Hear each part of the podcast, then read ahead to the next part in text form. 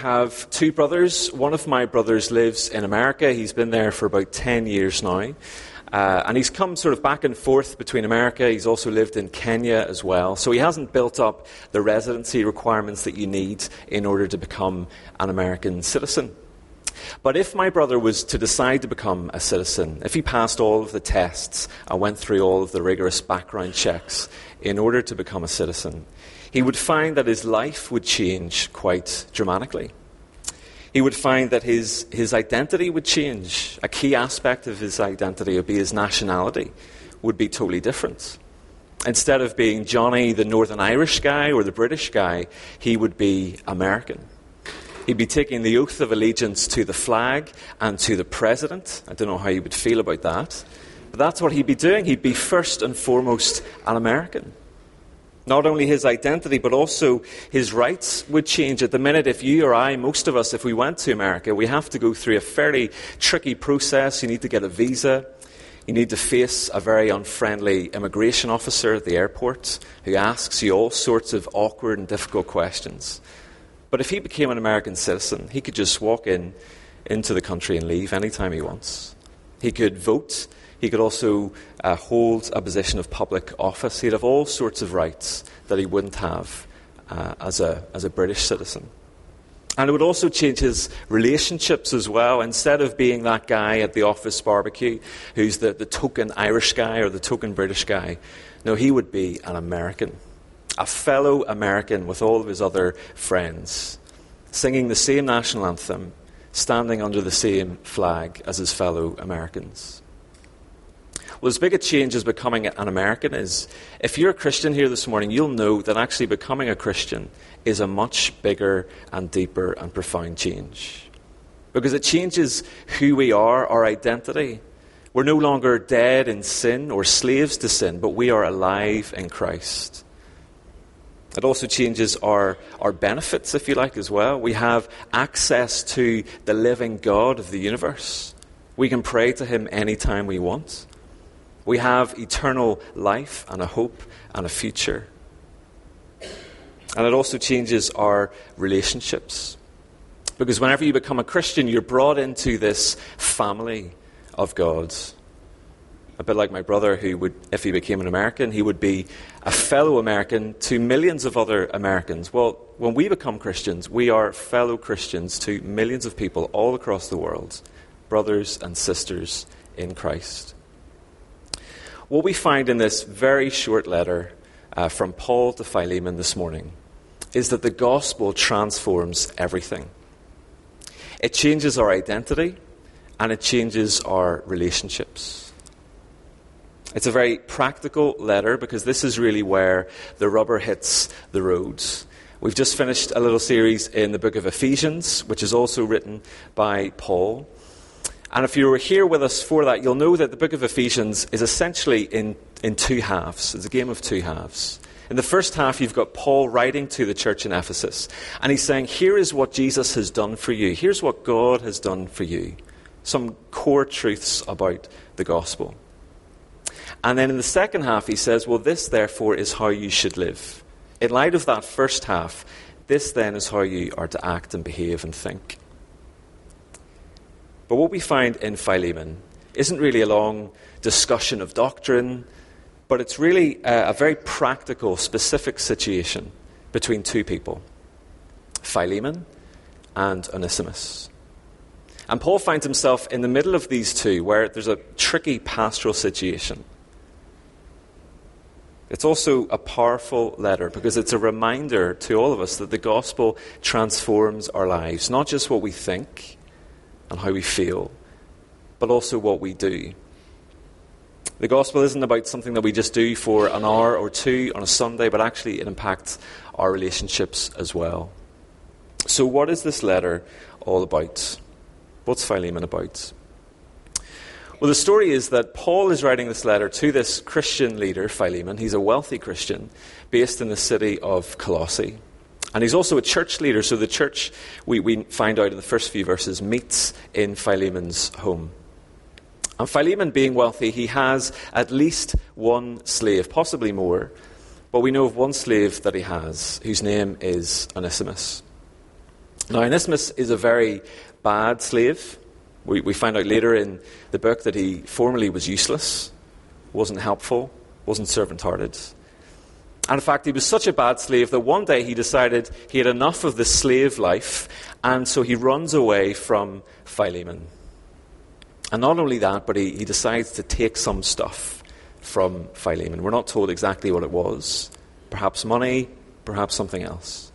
But he makes his getaway. And somewhere along that journey, Philemon then, uh, sorry, Onesimus meets Paul. Their paths cross. And wonderfully, Paul introduces Onesimus to the Lord Jesus. And Onesimus becomes a Christian. This then leaves Onesimus and Paul in a bit of a tricky situation, because then Paul advises Onesimus that he needs to go back to his master, back to Philemon, and try to make amends. And so the purpose of this letter is Paul is writing to this Christian leader, Philemon, and he's pleading with him to accept and to forgive Onesimus. And next week, uh, we'll look a little bit more at the heart of forgive, uh, forgiveness. How can we do it? And why should we do it? But today we see three things. We see a picture of what true faith looks like in the life of uh, Philemon. Secondly, we see that the gospel transforms all of our lives. And then finally, we see that the gospel transforms our relationships. Firstly then, true faith in Jesus. What does true faith look like? Well, we actually find a pretty good picture in the example of Philemon. And we see that true faith in Jesus is always accompanied by love. Paul says this in verse five. He thanks God for Philemon for two things. Number one, his faith in Jesus Christ. And secondly, he says, I hear about your love for all his holy people. He says again in verse seven, your love has given me great joy and encouragement because you, brother, have refreshed the hearts of the Lord's people. So Paul is commending Philemon. He's saying, well done, Philemon, because you've got two things. Number one, your faith in Jesus, and also your love for his people. There seems to be a bit of a trend in recent years where some people might say, well, look, I have faith in Jesus, I love Jesus, but I'm not all that keen on the church. It's not really for me. And what Paul is saying here to Philemon is, no, what you are to be commended on is that you've got faith in Jesus and love for his people. And the truth is that all the way through the New Testament, what we find is that these two go together. They go together. You cannot really say, I love Jesus, but I don't love his people. Because time and again, Paul uses this little picture of the church. He calls it the body of Christ. And so if you say, I love Jesus, but I don't love his people, it doesn't really make sense. And, and conversely as well, you can't really say, well, I love being a church, I love the social aspect of things, I love all of the community, but I'm not too keen on Jesus. I don't really buy into all that religious stuff. No, the two very much go together. Faith in Jesus and love for his people. Secondly then, we see that this faith, this true faith, is a partnership.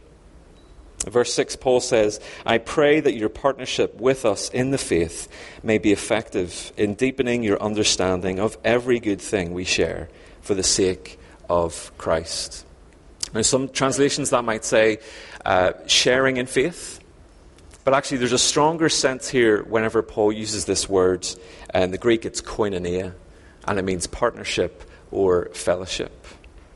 And what Paul is effectively saying is that this faith that you and I have, Philemon, this is something we share together. It is not something that you just have in isolation. You're, you're not just one believer, and I'm one believer, and we don't have much to do with one another. Remember, one of my lecturers in Bible college was, was a guy from an Indian background. And in that culture, uh, it's very focused on the family, focused on the community. And the individual isn't really emphasized all that much. And he was speaking to a group of us, mostly from a British background or a Western background. And he said, you guys in the West, you're really preoccupied by, by yourself as individuals. And he said, for you, it's all about me and my God. You know, it's just about me and my relationship with Jesus. And I found that really challenging. What he was saying is that, no, actually, as Christians, you are in fellowship with your church family and millions of other Christians around the world. Of course, it's so crucial that we do have a personal, real, true faith, a relationship with Jesus. But that is never something that happens in isolation. What Paul is commending Philemon here for is, uh, is the partnership that he has with him in faith. And the third thing about this true faith is that it's a growing faith. True faith is always growing. Paul says in verse six, he prays that the partnership may be effective in deepening your understanding of every good thing we share for the sake of Christ. And so we see that this true faith is transformative, but it's also continually growing, that, that Philemon is growing and deepening in his understanding. It's not something that is to be at a standstill. Paul doesn't say to Philemon, look, you've done the Alpha course, you've done your eight weeks, and that's great. Maybe read a couple of books on discipleship, but you're pretty much there, and you can just begin to teach other people. No, he wants him to deepen in his understanding of every good thing that they share in Christ. For us, the challenge is the same, whether we've been Christians for five minutes or fifty years or longer. The truth is that we should always be growing in our faith. And as we think about today, the first Sunday of Advent, we're coming towards the end of the year. It's a good chance to look back over the last twelve months and ask ourselves that question, are we growing in our faith? In what ways can we perhaps grow even more? Is it in our prayer life, our relationship with other people, our acts of service? And that can be a tough thing for us to, to gauge uh, in ourselves. It might be difficult for you to look over the last year and think, how have I actually grown? So maybe speaking to a friend, someone who knows you well, and, and ask them the question, look, have you seen any areas of my life where I've grown as a Christian? Or perhaps a more uncomfortable question, are there areas of my life that I need to grow in? But Paul is clear here to Philemon that he needs to deepen in his understanding, as we all do. Secondly, then, we see that this true faith leads to transformed lives. It leads to transformed lives. If we're truly changed and shaped by the gospel, then it's going to impact upon our lives as well, how we think and how we act and so on. And at the heart of this book, what we find is Onesimus' testimony, his testimony of a radically transformed life. Paul is writing, and he says here in verse ten, that Onesimus became my son whilst I was in chains. And here we see that Onesimus is experiencing a conversion moment. In fact, it's even more clear in verse sixteen. Paul describes him as a brother in the Lord. So we find that Onesimus goes from a slave, not just a slave to Philemon, but a slave in sin. And he's radically transformed to becoming freed in Christ and a child of God. Some of you might know a guy called Nicky Cruz. There's a book written about him called The Cross and the Switchblades.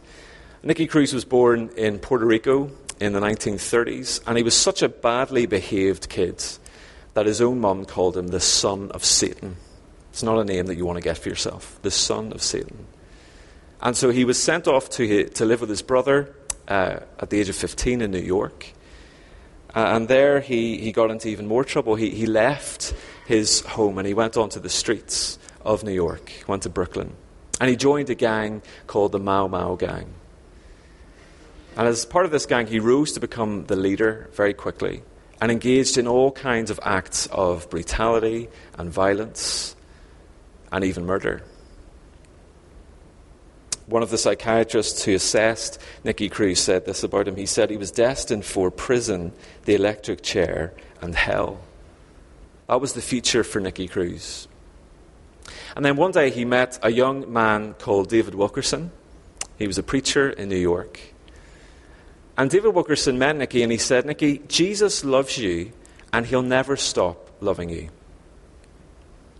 And Nicky Cruz responded by threatening to kill him, which probably isn't the best response to an evangelistic encounter. But, but David Wilkerson was persistent. He was persistent. And after a while, he, he organized an evangelistic meeting with members of the Mau Mau Gang. And he preached the gospel to them. And many of the members of that gang became Christians, including Nicky Cruz himself. Shortly after this, they went to the local police station. They turned in all of their guns and their knives. The police, of course, were totally shocked. And Nicky Cruz went on to go to Bible college, became a preacher, went back to his old gang, and began to preach the gospel. And many of them got saved. Here was a guy who was totally selfish, destructive, violent, living for himself. And he was radically transformed by the gospel. We might look at somebody like that and say, he's a totally unlikely convert. It was the same for Onesimus. He was a runaway slave. He was a thief. Paul says, formerly he was useless. And then he becomes a dear brother in the Lord, radically transformed by the gospel. But the truth is that that isn't just Nicky Cruz's story or Onesimus' story. But actually, if you're here today and you are a Christian, that is your story as well. That is my story. Because every single one of us are unlikely converts. We might not have the sort of so-called glamorous testimony that somebody like Onesimus has. But we know that we have been saved by grace, that none of us deserve the grace that Jesus has given to us and that God has given to us. Martin Luther says this, that we are all God's Onesimus. We are all God's Onesimus. Because the truth is that for every single one of us, we, like Onesimus, we were running away from our master. Our master isn't Philemon, but it's God himself. The God of the universe who loves us, who's created us, who sustains us every moment of every day. We've run away from him, turned our backs on him. And yet, wonderfully, God has intervened and has rescued us from a life of sin. We are all God's Onesimus. So the gospel transforms his life, and it also then transforms his behavior and his work ethic as well. Paul says in verse eleven, formerly he was useless to you, but now he has become useful both to you and to me. Onesimus was useless. Now, of course, not all non-Christians before they become saved. Not everyone is useless, of course. But that was the story for Onesimus. He was selfish. Perhaps he was lazy. And in fact, he was so useless that he ran away from Philemon and even stole from him.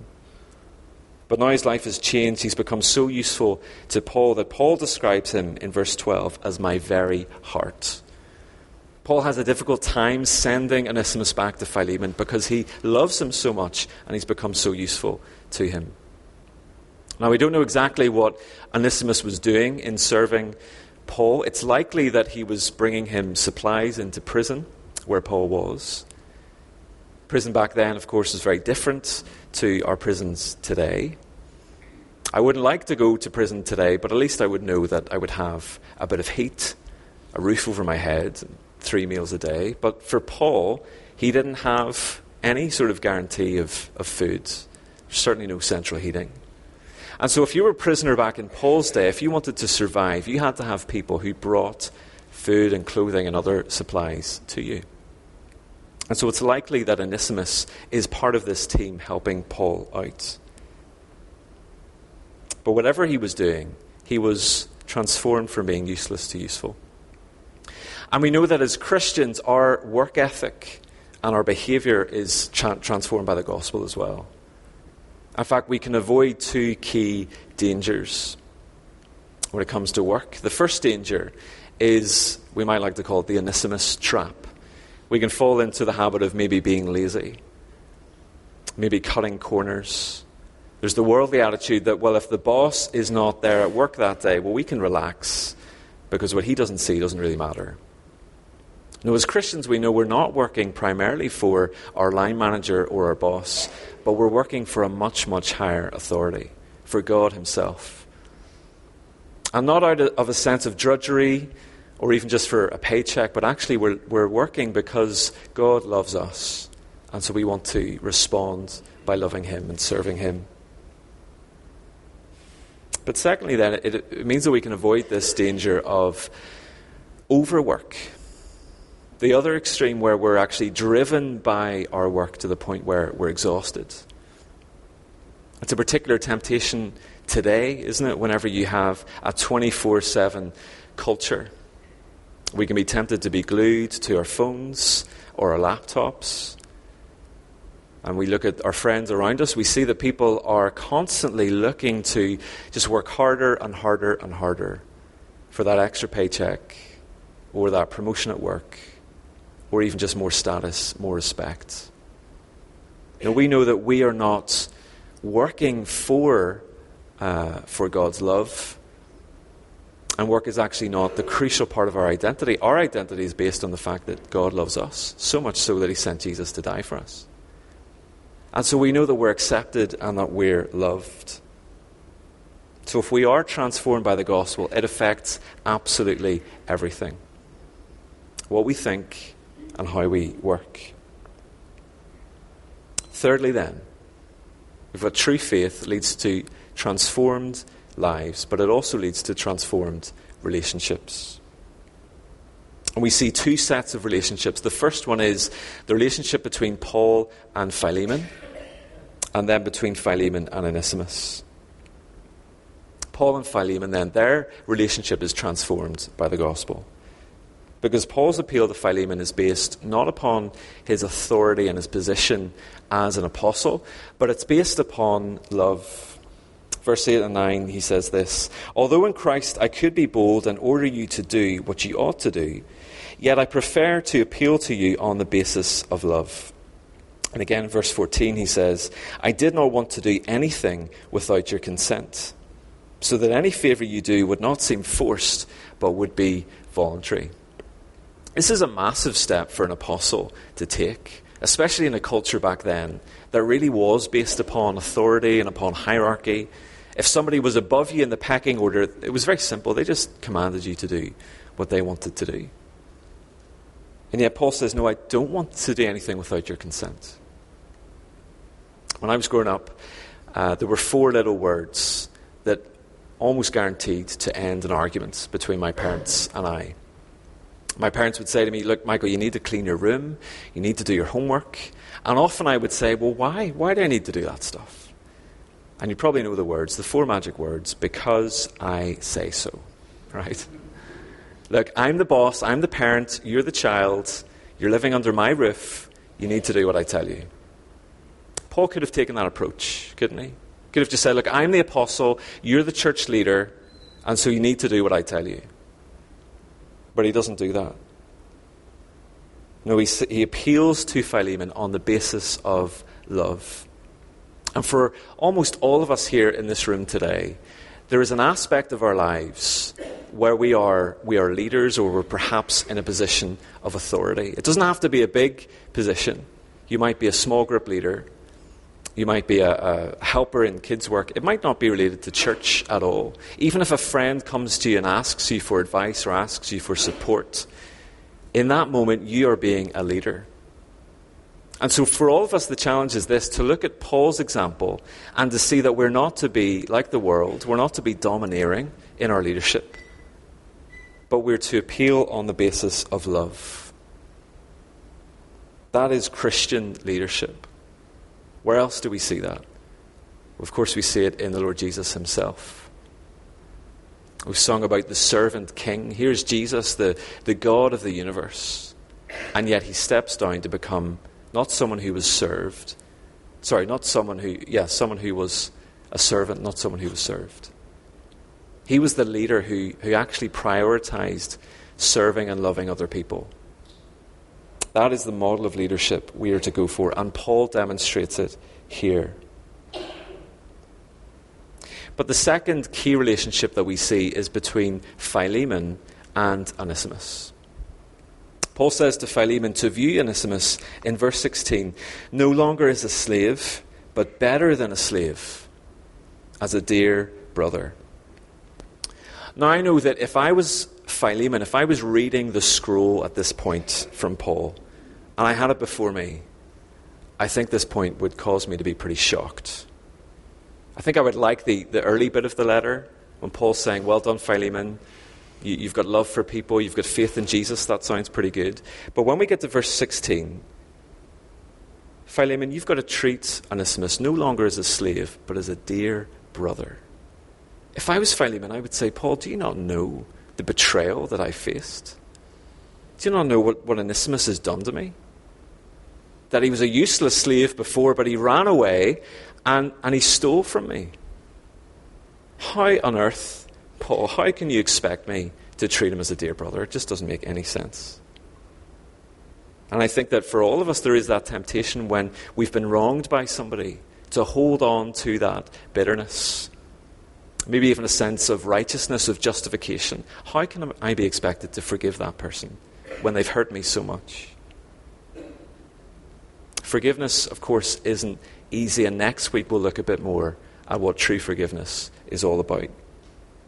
But we know that the only way that that can happen is through the supernatural power of the gospel. That's the only way that lives can be transformed and relationships can be transformed. And what we see here is that Paul is saying to Philemon, look, you've no longer to treat him merely as a slave, as an enemy, but as a brother. Uh, there's a book called The Son of Hamas. It was written by a guy called Masab Youssef. Masab was the son, is the son of one of the founders of Hamas, the Palestinian terrorist organization. And growing up, Masab, at the age of ten, he was arrested by the Israelis for throwing rocks at Israeli settlers. And, and after that, he went on to have quite a prolific career as a teenager, uh, in and out of prison. But he was groomed for future leadership in Hamas. He was on the pathway to power and prestige and honor in his culture. But in his early twenties, Masab was wonderfully changed by the gospel, and he became a Christian. A few years after he became a Christian, he found himself in the international church in Jerusalem, and he was sitting beside a guy, and he struck up a conversation. And he found out that this guy was a former Israeli soldier. And the two of them then realized who the other was. And there they were, singing the same songs of worship to the same Lord, praying to the same Lord, under the same roof. Two total enemies became friends. The only reason that that is ever possible, actually, is through the supernatural transformation of the gospel. Here are two guys who just years before would have had no problem killing each other, and yet they become united through the love of Christ. What Paul is saying to Philemon is, this is possible. You can go from seeing Onesimus as just your slave, your useless slave, but now he is your dear brother in Christ. And what this unity means for us is that we can have true equality. True equality in the body of Christ. Our culture is a bit obsessed at the moment with the notion of equality. Part of that is a really good, noble desire. Of course, we want to see one another as equal. And so we see that in different ways, whether it's equal pay, of course, a good thing, or so-called equal marriage, not a good thing. But I think that although that desire for equality is good, the way that it's worked out in practice is often very superficial. Very superficial. Even equal pay, which is a good thing, well, it's not actually going to transform your heart. You could have the exact same pay as every single person in your office, but that isn't going to radically transform your relationship to them. You can still look at somebody else and say, well, I kind of look down my nose at that person. Or you can look at somebody else and feel totally inferior to them. What we find here is true equality in the gospel. True equality. Paul says in Galatians chapter three, verse twenty-eight, there is neither Jew nor Gentile, neither slave nor free, nor is there male and female, for you are all one in Christ. Do you see this, Philemon? Paul is saying, there is no such thing anymore. It's not to say that he's not your slave. That, that is still there, of course, that legal relationship. But that is trumped by your relationship in Christ. There's still such a thing as male and female, of course, as Jew and Gentile. But those dividing walls of hostility are now brought down by the gospel. It's the only thing that can bring us true equality. Because we know that God has no favourites. There's not a single one of us here today that God looks at and goes, I actually favour that person over you. Whether you're rich or poor, whatever race you are, wherever you're from, whatever your background, there is equality in the body of Christ. And so what that means for us is that our relationships are totally transformed. We might go outside today and the world views us by our job and how much money we make, or where we're from, or our family. But actually the gospel says, no, you're all one in Christ.